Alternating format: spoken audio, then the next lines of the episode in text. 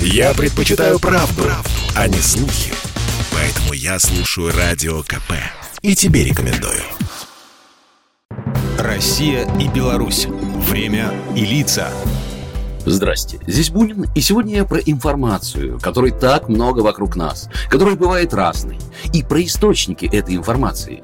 Белорусское телеграфное агентство двадцать третьего декабря отмечает сто три года своего существования. Оно было основано в Минске на заре советской власти в восемнадцатом году как Белорусское отделение РОСТа, Российского телеграфного агентства. Руководителем стал московский журналист Юрий Волин, которого прислали в Минск для подготовки новостей о создании Белорусской Советской Социалистической Республики. Планировалось, что впоследствии заработает постоянная служба, которая будет сообщать о жизни молодой республики, но гражданская война помешала этим планам. Белорусское бюро открылось лишь через три года. Новую организацию возглавил приехавший из Москвы литератор Витольд Ашмарин. Большинство первых корреспондентов БелРОСТа не были профессиональными журналистами и учились уже в процессе работы. Подготовленные осенью двадцать первого для обучения уездных корреспондентов так называемые инструкторские листки стали первым белорусским учебным пособием для журналистов.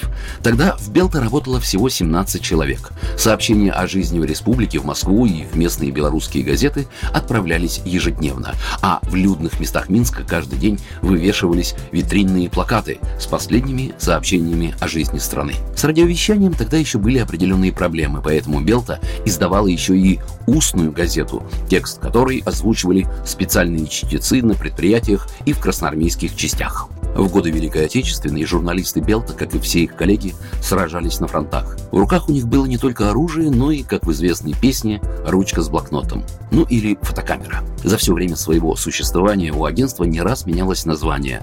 БелОтРОСТа, БелРОСТа, БелКТА, Белинформ и, наконец, в октябре девяносто пятого указом президента агентству было возвращено прежнее название. А заодно, как и ранее, было предоставлено первоочередное право передачи средствам массовой информации официальных документов и сообщений. Сегодня в режиме реального времени Белорусское телеграфное агентство выпускает новости на русском, белорусском, английском, немецком, испанском и китайском языках. В фотоленте Белта ежедневно выходят сотни снимков со всех регионов Беларуси.